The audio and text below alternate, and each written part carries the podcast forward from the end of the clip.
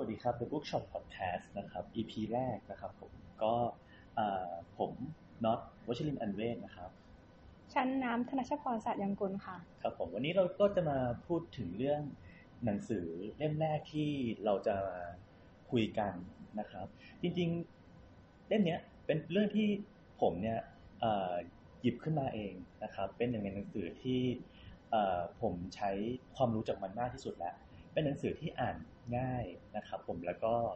ปาหังมาก ๆนะครับ อ่านแป๊บเดียวก็จบแล้วนะครับ แต่ว่ามีประโยชน์กับการใช้ชีวิตของผมมาจนถึงทุกวันนี้เลยนะครับหนังสือเล่มนั้นชื่อว่า Eat That Frog ครับหรือว่าในภาษาไทยเนี่ย เขาจะเรียกว่ากินกบตัวนั้นซะนะครับ มีทั้งเวอร์ชันไทยแล้วก็เวอร์ชันภาษาอังกฤษเลยนะครับหนังสือเล่มนี้เนี่ยถูกเขียนโดย Brian Tracy นะครับ ซึ่งเป็น วิทยากรด้านการพัฒนาตัวเองนะครับ บริหารจัดการแล้วก็ความเป็นผู้นำอันดับต้นๆของโลกนะครับ มีผู้ฟังในการบรรยายของเขาเนี่ยไม่ต่ำกว่า 2 0 0 0 0 0คนต่อปีนะครับ แล้วก็ปัจจุบันเนี่ยเขาเขียนหนังสือเกี่ยวกับการบริหารจัดการตัวเอง การพัฒนาตัวเองเนี่ยไม่ต่ำกว่า 45 เล่มแล้วนะครับ ก็ถือว่าเป็นบุคคลที่ประสบความสำเร็จที่สุดคนหนึ่งในด้านนี้ของโลกเลยเนาะแล้ว ผมเองเนี่ย อินกับหนังสือเล่มนี้มากนะครับ จนถึงขนาดว่าต้องส่งหนังสือให้น้ำอ่านเลยเนาะเออเป็นไงบ้างน้ำตัวเวลาอ่านหนังสือเล่มนี้เนี่ย ก็รู้สึกว่าหนังสือเล่มนี้สามารถช่วยเราในการจัดการบริหารงานต่างๆ ได้เยอะขึ้น ยกตัวอย่างเช่นในชีวิตของเราวันๆเนี่ย วันวันหนึ่งเนี่ย เรามีงานมากมายเลยใช่ไหมที่แบบเราอยากจะทำเช่น อย่างยกตัวอย่างของเราเนี่ย เราจะแบบ มีงานที่ต้องทำแลบแล้วก็อยากจะเรียนนู่นเรียนนี่พัฒนาตัวเอง รวมถึงมีหนังสือหลายเล่มมากที่อยากจะอ่าน แต่ว่าหลายๆครั้งเนี่ยเรารู้สึกว่าเอาเรามีเวลาไม่พอทำไมเราถึงทำอันนี้ไม่เสร็จหรือบางทีเราคิดว่าเราทำงานอย่างเยอะมากเลยนะ แต่สุดท้ายแล้ว เรากลับรู้สึกว่าอ้าวเรากลับไม่ได้ผลลัพธ์ หรือผลตอบแทนที่เราควรจะได้งานที่เราควรที่ทำให้เสร็จอะมันกลับน้อยกว่าที่เราตั้งใจเอาไว้ ใช่หนังสือเล่มนี้ก็เลยเหมือนเป็นแนวทางบอกแล้วว่า กินกบตัวนั้นซะก็คือให้เราเนี่ยเลือกงานที่สำคัญ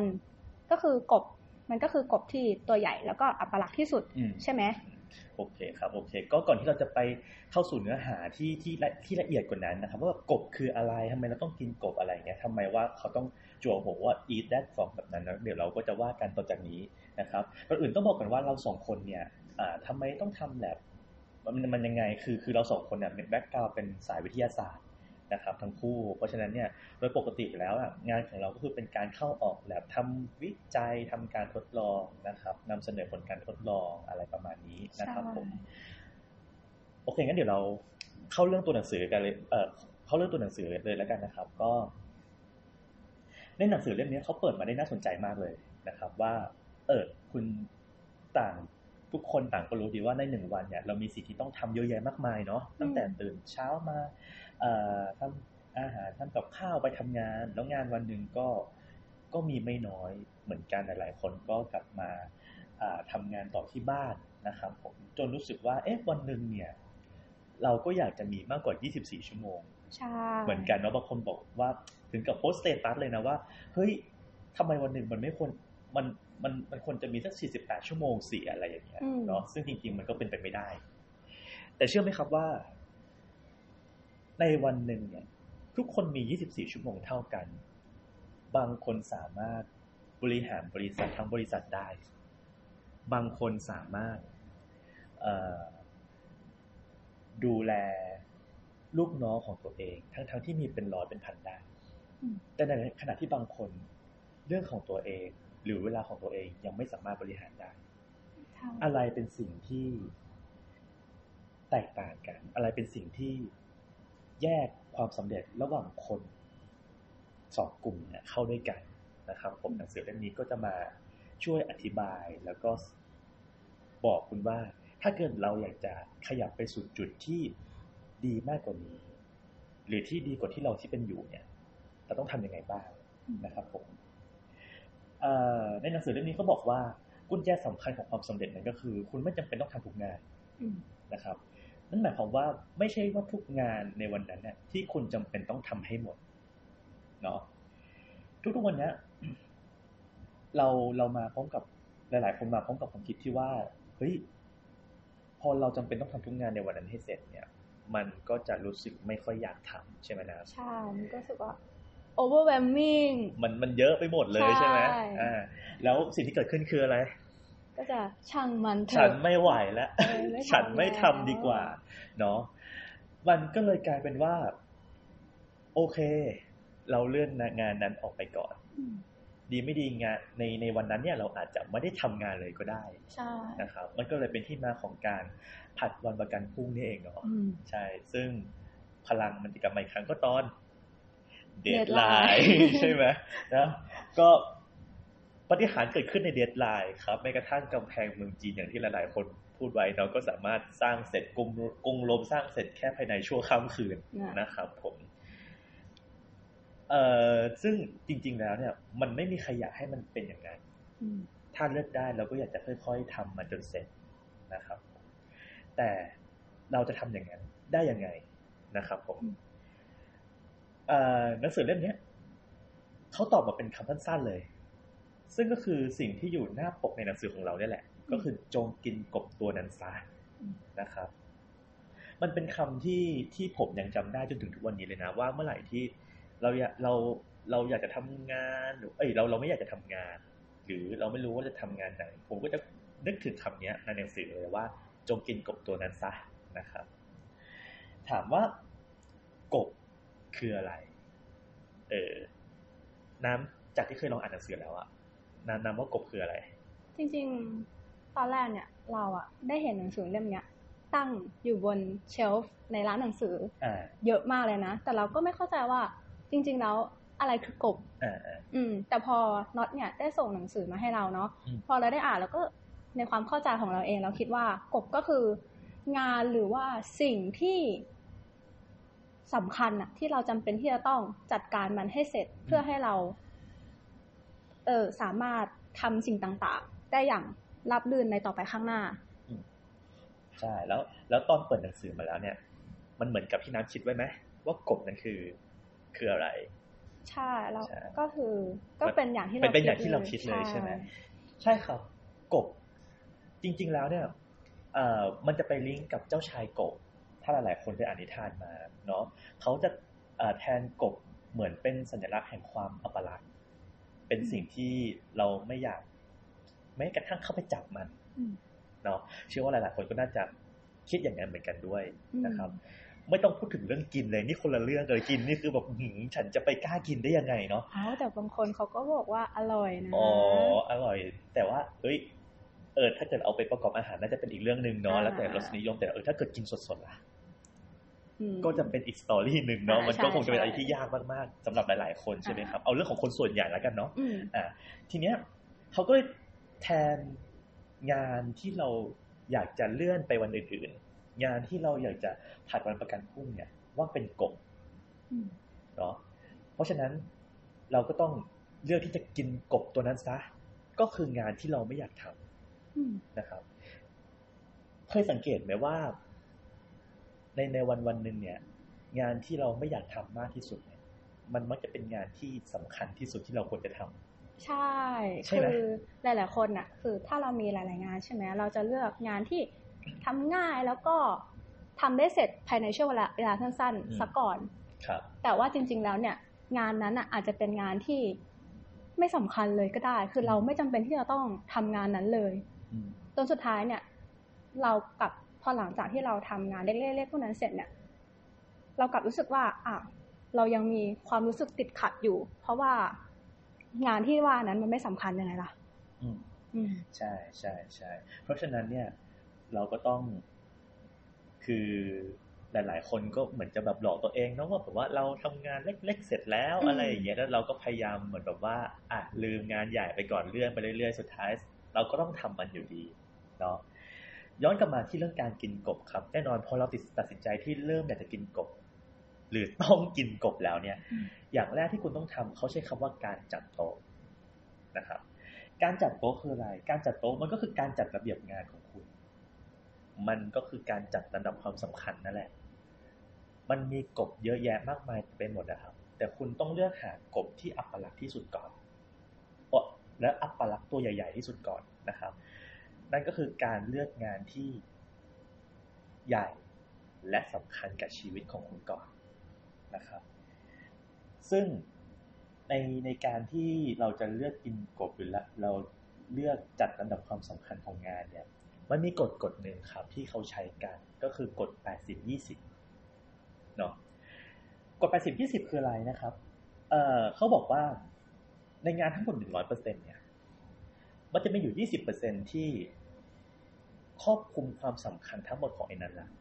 นะครับ ถ้าเราทำ20%นี้เสร็จปุ๊บ ถือว่าโอเค ณ วันนั้นนะคุณคอมพลีทแล้ว 80%คุณสามารถเลื่อนไปทำอันอื่นได้นะครับ สังเกตไหมนะทุกๆวันเนี่ย มันจะมีอยู่แค่ ไม่กี่งานที่เรารู้ตัวแหละ ว่าถ้าเราเกิดว่าเราทำเสร็จแล้วเนี่ย วันนั้นถือว่าโอเค เราคอมพลีทได้แล้วเนาะใช่ไหมใช่เป็นเป็นไหมเป็นไหมเป็นแต่ว่า ในความเป็นจริงก็คือ เราพยายามที่จะเลี่ยงมันไปก่อน เพราะรู้สึกว่ามันยากและมันต้องเทคไทม์ในการทำแล้วเรากลับเลือกที่ทำงานแปดสิบเปอร์เซ็นที่เหลือ ซึ่งแปดสิบเปอร์เซ็นเนี้ย มันคืออัตราส่วนที่เยอะมาก มันกินเวลาเราเยอะมากถูกไหมครับ แต่ในขณะเดียวกัน productivity ที่ได้ มันกลับไม่เยอะเท่า 20%มันเลยทำให้เรารู้สึกว่าเฮ้ยวันวันหนึ่งอะ มันผ่านไปเร็วจังเลยใช่ทำวันวันวันหนึ่งเนี่ย เราแทบไม่มีเวลาไปทำอย่างอื่นเลยนะครับ ผมว่านี่คือคีย์สำคัญนะ และนี่คือคีย์สำคัญที่หนังสือได้มีสื่อเหมือนกันนะครับ ว่าถ้าเกิดเราสามารถเลือกที่จะทำ20%นี้ได้เนี่ยเราสามารถที่จะมีเวลาไปทำอย่างอื่น ไปเล่นกับเพื่อน ดูแลครอบครัวหรือว่าไปพัฒนา skill อื่น ๆ ที่สำคัญที่เราสนใจต่อไปได้นะครับเพราะฉะนั้นเนี่ย key ของหนังสือเนี่ยที่ต้องการจะสื่อก็คือ คุณต้องหา 20%นั้นให้เจอนะครับ ว่า 20%ของนั้นในแต่ละวันเนี่ยมันคืออะไรเนาะเพราะฉะนั้นมันก็ต้องมีการจัดโต๊ะทุกวันเหมือนที่เหมือนที่คุณรับประทานอาหารนะครับ ก่อนที่คุณก็จะรับประทานอาหารในแต่ละมื้อ มันก็ต้องมีการจัดโต๊ะอยู่แล้วถูกไหมเช่นเดียวกันครับ ทุกๆวันของคุณก็ต้องมีการจัดเตรียมวางแผนเรียงลำดับความสำคัญของมันเหมือนกันว่า แต่ละวัน 20%นั้นคืออะไร นะครับผมโอเคครับ ทีเนี้ยต่อไปเมื่อคุณได้พบกับกบตัวใหญ่ที่อัปลักษณ์หรือว่างานสำคัญจริง ๆ ที่คุณจำเป็นต้องทำหรือ 20%นั้นแล้วเนี่ย แน่นอนว่าเราก็ต้องจะกินมันถูกไหมแต่มันคงจะเป็นเรื่องยากนะครับ ที่คุณจะกินมันได้เลย คุณจะกินมันทั้งตัว มันก็จะย้อนกลับมาปัญหาของเราว่าแบบ เนี่ย งานกองอยู่ตรงหน้าเนี่ย เรารู้สึกไม่อยากกินมันเลยถูกปะเรารู้ละเรายอมรับแล้วว่าอียี่สิบเปอร์เซ็นคือกบตัวนั้นน่ะแต่เราคงจะรู้สึกแบบว่าไม่อยากทำมันเยอะมันยาก ใช่ไหมมันผะอืดผะอมมันแบบใช่ฉันไม่ไหวว่ะก็เลยต้องทำไงเหมือนทำมันต้องวางแผนก่อนเนาะมันก็ต้องเตรียมเตรียมที่จะวางแผนเตรียมที่จะย่อยของมันก่อน ก็คือทำยังไงให้มันง่าย ใช่ ง่ายกับการกินเอออย่างสมมติ อันนี้ผมผมแชร์ก่อน ผมเป็นคนไม่ชอบกินผัก ตั้งแต่สมัยเด็ก ๆ เลย ผมเป็นคนไม่ชอบกินผัก ไม่ชอบเลย ผักวางกองอยู่ตรงหน้าผักสดผมจะแบบอีฉันไม่อยากกินอะไรเงี้ยจนกระทั่ง คุณแม่ครับ แม่ของผมเองเนี่ยเขาไปทำอย่างอื่น ซึ่งก็คือผักทอด โอ้ผักทอด ผักชุบแป้งทอดอะแล้วผมก็ลองกินแล้วเฮ้ยมันอร่อยมาก แล้วผมก็กินมันหมดเลยทั้งทั้งที่พอชั่นเท่ากันนะครับ พอชั่นเท่ากันผักสดผมไม่แตะ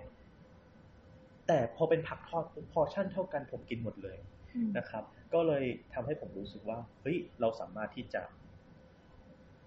ก้าวผ่านสิ่งที่เราเคยไม่ชอบได้ เราค่อยๆแบบว่า พยายามที่จะ ก้าวผ่านทีละเล็กละน้อยครับเหมือนกันครับ คุณก็ต้องวางแผนว่าคุณจะทำยังไงให้กบตัวเนี้ยมันถูกกินได้ง่ายขึ้นเนาะเขาบอกว่าคุณต้องเริ่มวางแผนนะครับอาจจะเป็นรายเดือน ซึ่งพอตั้งเป็นรายเดือนแล้วเนี่ยคุณต้องย่อยเป็นรายสัปดาห์ และสุดท้ายเอาสิ่งที่ย่อยเป็นสัปดาห์ครับ กลับมาเป็นรายวัน มันเลยทำให้คุณสามารถ วางแผนรายวันได้ว่าใน 20%นั้นนะควรจะเป็นอะไร เพราะว่ากบตัวใหญ่เนาะเราไม่สามารถกินทีเดียวได้ทั้งหมดเราต้องค่อยๆจัดการมัน ใช่ใช่ครับผมเพราะฉะนั้นเนี่ย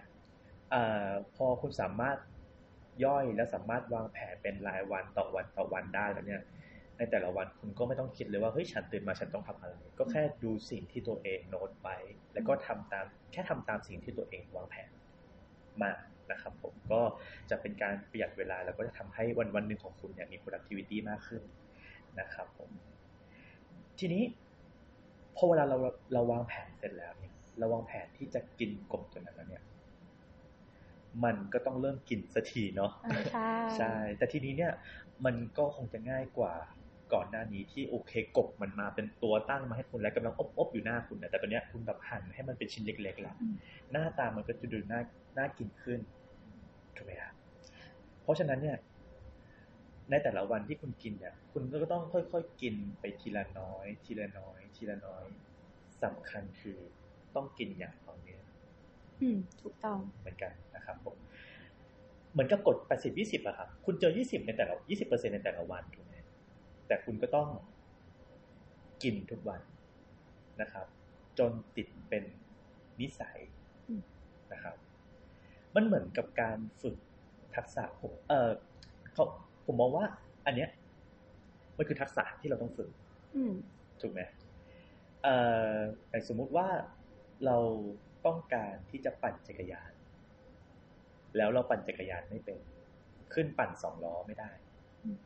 การที่เราฝึกประมาณสองสามวันแล้วรู้สึกว่าเหมือนจะดีขึ้น แต่เราหยุดไปอีกสองสามวันแล้วกลับมาฝึกใหม่คิดว่ามันจะ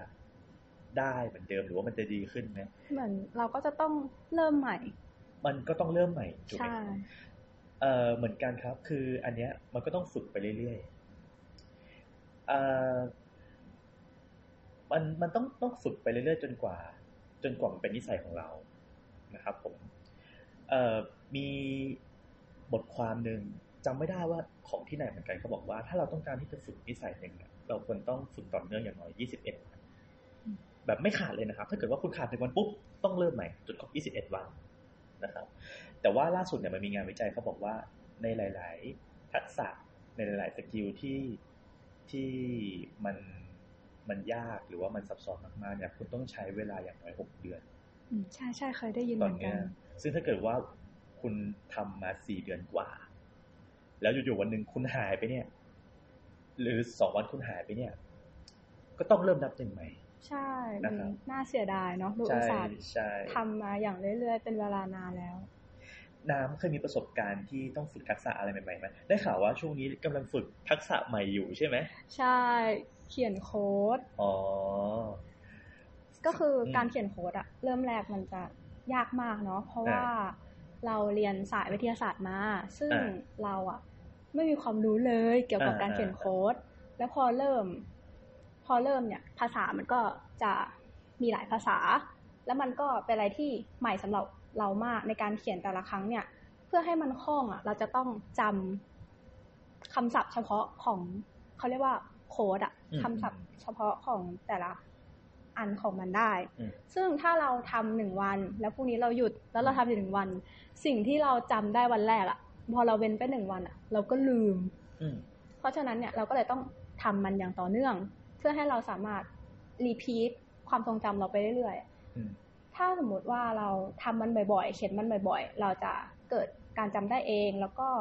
เปลี่ยนจากไม่ชำนาญกลายเป็นการชำนาญขึ้นมาได้ และอันนี้จะกลายเป็น skill ติดตัวของเราไปเรื่อยๆ ไม่ว่านานเท่าไหร่เราก็จะไม่ลืม ยกตัวอย่างอย่างที่น็อตบอกว่าถ้าเราฝึกขี่จักรยานเนาะอย่างถ้าเราขี่ไปเรื่อยๆ จนสามารถขี่ได้สองล้อเรียบร้อยแล้วอะพอเราหยุดไปสิบปีอะกลับมาขี่อีกอะ เราก็จะสามารถขี่จักรยานสองล้อนั้นได้ เนื่องจากว่าการขี่จักรยานเนี่ยกลายเป็น skill ติดตัวที่ฝังรากเราไปแล้ว มันก็เหมือนเป็นกับมันเหมือนเป็นทักษะ หรือไม่แน่มันอาจจะกลายเป็นคอมฟอร์ทโซนใหม่ของเราไปแล้วเนาะเงินแบบว่าถ้าเกิดว่าน้ำเขียนโค้ดบ่อยๆเนี่ยทุกๆวันต่อเนื่องจนถึงจุดหนึ่งน้ำอาจจะเขียนโค้ดโดยที่ไม่ได้รู้สึกพยายามเลยก็ได้เนาะเหมือนกันครับถ้าเกิดว่าเราสามารถฝึกที่จะกินกบ สับกบเหลือชิ้นเล็ก ๆ น้อยๆแล้วก็นะครับยี่สิบเปอร์เซ็นต์นะเราเลิกทำงานทุกวันทุกวันทุกวันทุกวันทุกวันนะครับ มันจะเป็นสิ่งที่สะสมไปจนเรารู้สึกว่าเราไม่เหนื่อยที่จะทำมันอีกแล้วนะครับมันกลายเป็นเรื่องปกติ มันกลายเป็นรูทีนของเราไปแล้วนะครับผมและยิ่งไปกว่านั้นเนี่ย มันจะค่อยๆสะสม small win ของการทำงานที่เราสำเร็จเนี่ย ไปมากขึ้นเรื่อยๆ ใช่ แล้วพอเราได้ small win เนี่ย เราจะรู้สึกภาคภูมิใจในตัวเองขึ้นเรื่อยๆทำให้เราอยากจะทำมันอีกไปอีกไปอีกไปอีก ใช่ใช่ใช่ครับ เราก็จะมีความมั่นใจตัวในอ่ามั่นใจในตัวเองมากขึ้นเรื่อยๆเหมือนกันใช่นะครับ แต่ว่าจริง ๆ แล้วเนี่ยในชีวิตจริงเนี่ย เรากินกบอย่างเดียวคงไม่เพียงพอเนาะเราเลือกที่จะทำงานแค่ยี่สิบเปอร์เซ็นคงไม่เพียงพอเหมือนกันที่จะ ทำให้ตัวเองพัฒนาไปสู่อีกจุดหนึ่งที่ไกลกว่านะครับผมเพราะฉะนั้นเนี่ยนอกจากที่คุณจะกินกบไปแล้วเนี่ยครับเราต้องพัฒนาสำคัญทักษะที่สำคัญของคุณอื่นๆควบคู่ตามไปด้วยนะครับเพื่อที่ว่าเราจะทำงานพวกเนี้ยได้ดีขึ้น แล้วก็ไวขึ้นใช่เราอาจจะทำงาน 20%ได้ดีขึ้นไวขึ้น หรืออาจจะทำงานได้มากกว่า 20%ต่อวันด้วยนะครับอีกนอกจากนั้นเนี่ยเรายังต้องหากระจกมาคอยส่องตัวเอง เพื่อดูข้อจำกัดหรือว่า ส่วนไหนที่เราต้องปรับปรุงแก้ไขให้มันดีขึ้นกว่าเดิมนะครับผมพอคุณสามารถมองหาข้อจำกัด แล้วก็สามารถปรับปรุงแก้ไขให้มันดีขึ้นแล้วเนี่ย เราก็จะสามารถลงมือกินกบได้เร็ว แล้วก็สำเร็จได้มากขึ้นด้วยเหมือนกัน ดีไม่ดีนะครับ วันหนึ่งคุณอาจจะสามารถกินกบได้ทั้งตัวเลยก็ได้ใครจะไปรู้ถูกไหมอ่าใช่เนาะทีนี้ครับก็ สุดท้ายเนี้ยหนังสือเล่มนี้เขาก็บอกว่า ไม่ว่าคุณจะทำอะไรก็แล้วแต่เนี่ย คุณต้องแน่วแน่กับทุกสิ่งทุกอย่างที่คุณทำก็คือโฟกัสนะครับคำที่เขาสรุปสั้นๆก็คือโฟกัสเนาะจัดแล้วก็จัดลำดับความสำคัญของงานนะครับ ก็คือคุณพอคุณจัดลำดับความสำคัญของงานเสร็จแล้วเนี่ยคุณลงมือทำงาน 20%นั้น แล้วระหว่างที่คุณลงมือทำงาน 20%นั้นเนี่ยคุณก็ต้องโฟกัสกับงาน ไม่ให้อะไรมา distract หรือว่ามาทำให้คุณเสียสมาธิจริง ๆ ผมว่าในบรรดาสามคำเนี้ยจัดอันดับความสำคัญ ลงมือทำโฟกัส ส่วนตัวผมว่าโฟกัสน่าจะยากที่สุดแล้วนะจริงปะจริงเพราะว่าในชีวิตเราหลายๆอย่างเอ้ยแต่เราอยาก อันนี้น่าสนใจจังเอ้ย อันนั้นก็น่าสนใจ อันนี้ก็ หูสิ่งใหม่แหละ เราอยากรู้ทำให้เราเกิดการ distract ไปเรื่อย อืม คือต้องต้องเล่าให้ฟังอย่างนี้ครับ ในสมัยก่อนเนี่ยผมยังจำได้เลยสมัยก่อนที่จะมีพวกที่แอปพลิเคชัน Line จะจะนิยมใช้มากจนถึงทุกวันนี้เนาะผมก็ใช้โทรศัพท์รุ่นเก่าที่แบบไม่มีแชทเวลาติดต่อกับเพื่อนก็ติดต่อแค่สองทางก็คือหนึ่งโทรศัพท์กดโทรไปหาเพื่อนใช่ไหมวิธีที่สองก็คือ SMS ซึ่งเเวลาเรา ส่ง SMS ทุกครั้งเนี่ยมันก็จัดเสียตังเพราะฉะนั้นเนี่ยเราก็ต้องคิดให้ดีก่อนที่จะพิมพ์ไปแต่มันมีที่เหมา SMS ไง อ๋อ ตอนนั้นตัวเองไม่รู้จักครับ ไม่รู้จัก ขออภัยด้วยตอนนั้นไม่รู้จักจริงๆ เราเราค่อนข้างจะโลเทคมากๆเอ่อเพราะฉะนั้นเนี่ย ถ้าไม่จำเป็นจริงๆ เราก็คงไม่กดส่ง SMS ไปเปลืองเงินนะครับ ไปถึงเปลืองเงินพ่อแม่ด้วย เพราะตอนนั้นผมก็ไม่ได้จ่ายเอง ยังยังเด็กอยู่เลยนะครับ สงสารพ่อแม่นะครับผม ก็ แต่มันทำให้เราอะมีโฟกัสมากขึ้น ตอนนั้นตัวเองโฟกัสมากเลยนะ เวลาแบบทำอะไรก็แล้วแต่ เราไม่แตะโทรศัพท์เลย ก็ไม่รู้จะแตะไปทำไมเหมือนกัน มันไม่มี notification เด้งมานะครับ แต่ตั้งแต่เรามีสมาร์ทโฟนนะผมได้สมาร์ทโฟนเครื่องใหม่มาโนติไอโนติเฟซบุ๊กโนติอะไรไม่รู้เต็มไปหมดเลย แล้วทำให้เราแบบรู้สึกอยากเช็คอยากดูข่าวอะไรอย่างเงี้ยอ่าใช่ใช่สมาธิตัวเองน้อยลงตั้งแต่ตอนนั้นเป็นต้นมานะครับ ทุกวันนี้ก็พยายามที่จะเรียกสมาธิเรียกโฟกัสของตัวเองกลับมาอยู่ นี่ก็เป็นเหมือนกันแต่ว่า เราแก้ไขยังไงรู้ไหมทุกวันนี้คือเราอะลบ Facebook ลบ Instagram แล้วก็ลบ Twitter ทิ้งไปหมดเลย แล้วก็ไม่แจ้งเตือน notification ของ Line ก็คือถ้าใครจะมาติดต่อเราอะหรอถ้าสำคัญจริง ๆ ก็คือให้โทรหาเราเลย แรก ๆ คือมันรู้สึกเหงานะ แต่พอผ่านไปประมาณสองวันสามวัน เราเริ่มรู้สึกชิน แล้วทำให้วันวันหนึ่งเนี่ย เราสามารถทำงานได้หลายอย่างมากของผมจะเลือกปิด notification ทุกอย่างนะครับ ก็คือให้โทรศัพท์แบบปิดสั่นไปเลย แล้วก็เอาใส่ลิ้นชักนั่งทำงานที่จำเป็นแล้วก็ใส่หูฟังเก็บเสียงนะครับแต่บางทีมันก็ห้ามใจไม่อยู่ที่จะ เอ๊ะ ขอกดเข้าไปไปสักหน่อย อาจจะอยู่ที่คนด้วย อาจจะอยู่ที่คนด้วย แต่ว่าผมพยายามฝึกที่จะที่จะเป็นอย่างนั้นจริง ๆ นะครับ เพราะว่าผมมองว่า ต้นเหตุของปัญหาเนี่ยมันไม่ใช่โทรศัพท์ แต่ต้นเหตุปัญหาจริงคือเราที่วอกแวก ซึ่งถ้าเกิดว่าเราสามารถผ่านตัวต้นเหตุของปัญหาพวกนี้ได้เนี่ย ต่อให้โทรศัพท์จะมีโนติเด้งขนาดไหน เราก็จะยังคงทำงานต่อไปได้นะครับ ก็พยายามฝึกอย่างนั้นอยู่นะที่ที่ที่ที่เราทำอยู่ทุกวันนี้นะในหนังสือเล่มเนี้ยเขามีตรงบทหนึ่งที่เป็นของนักธุรกิจท่านหนึ่งที่เขาประสบความสำเร็จมากๆ เขาจะมีเวลา อย่างตอนเช้าตื่นมาเขาจะปิด notification ทั้งหมดหนึ่งชั่วโมง แล้วก็เป็นช่วงบ่ายที่ปิด notification ทั้งหมดหนึ่งชั่วโมง แล้วหลังจากเลิกงานเนี่ยเขาก็จะไม่แตะโทรศัพท์มือถือเลย แล้วเขาก็ยึดถือว่า ถ้าเขาแล้วแล้วสิ่งที่น่าแปลกใจที่เทิร์นเอาออกมาก็คือ เขาไม่เคยพลาดข้อมูลหรือข่าวสารอะไรที่สำคัญสำคัญเลย เนื่องจากว่า เขาคิดว่าถ้ามันมีข้อมูลหรือข่าวสารที่สำคัญจริง ๆอะ ข้อมูลข่าวสารนั้นอะ จะมาหาเขาเอง โดยที่เขาไม่จำเป็นที่จะต้องคอยเช็คอยู่ตลอดเวลา คอยจะตามมันตลอดเวลา คือถ้ามันสำคัญจริงๆอะ เขาจะได้รับรู้เองจะมีคนบอกข่าวสารนั้นให้เขารับรู้อืมอืมใช่ใช่จริง ๆ ทุกวันเนี้ย มันก็เป็นปัญหาหนึ่งเหมือนกันนะครับ หลาย ๆ คนกลัวที่แบบเอ่อ fear of missing out ก็คือกลัวที่ว่าเราจะพลาดข่าวสาร ไป เพื่อนรู้ข่าวนี้อ้าวเราไม่รู้อะไรอย่างเงี้ย แต่จริงๆจากประสบการณ์ตัวเองเหมือนกันนะครับ ถ้าเกิดว่าข่าวไหนที่มันสำคัญกับเราจริง ๆ เราจะได้รับรู้จากปากของเพื่อนหรือเขาก็จะโทรมาหาเราเองเนาะซึ่งถ้าเกิดว่าเราเรามี mindset ตรงนั้นแล้วเนี่ย จะทำให้เรา worry เรื่องพวกนี้ลงจะทำให้เราวอกแวกเรื่องแบบว่าเอ้ยฉันต้องรู้เรื่องนั้นต้องมี noti เรื่องนี้นะครับ ซึ่งจริง ๆ แล้วเนี่ยมันอาจจะไม่ได้จำเป็นกับกับกับชีวิตหรือว่าความสำเร็จของเรามากขนาดนั้น นะครับ ก็ทั้งหมดเนี่ยครับก็เป็นเนื้อหาในหนังสือเรื่อง Eat That Frog นะครับ หรือว่ากินกบตัวนั้นซับของ Brian Tracy นะครับผมโดยสรุปแล้วเนี่ยก็คือมันก็ต้องเริ่มจากการกินกบนั่นแหละนะครับ มันก็คือเริ่มจากการจัดลำดับความสำคัญนะครับ ลงมือทำและก็ทำอย่างต่อเนื่องนะครับ ด้วยด้วยด้วยด้วยด้วยโฟกัสของคุณนะครับ ก็เป็นกุญแจที่สำคัญที่สุดที่จะทำให้คุณทำงานได้อย่างมีประสิทธิภาพ มี productivity แล้วก็สามารถพาคุณจากจุดเดิมไปสู่จุดใหม่ที่ดีและไกลกว่าเดิมได้นะครับผมอันนี้ก็จะเป็น episode แรกของ The Bookshop Podcast นะครับผมก็อาจจะมีติดขัดบ้างเล็กๆน้อยๆก็ขออภัยมาที่นี้ด้วยนะครับผมแล้วเดี๋ยวเราพบกันใหม่ใน EP หน้านะครับผมสำหรับวันนี้ สวัสดีครับ สวัสดีค่ะ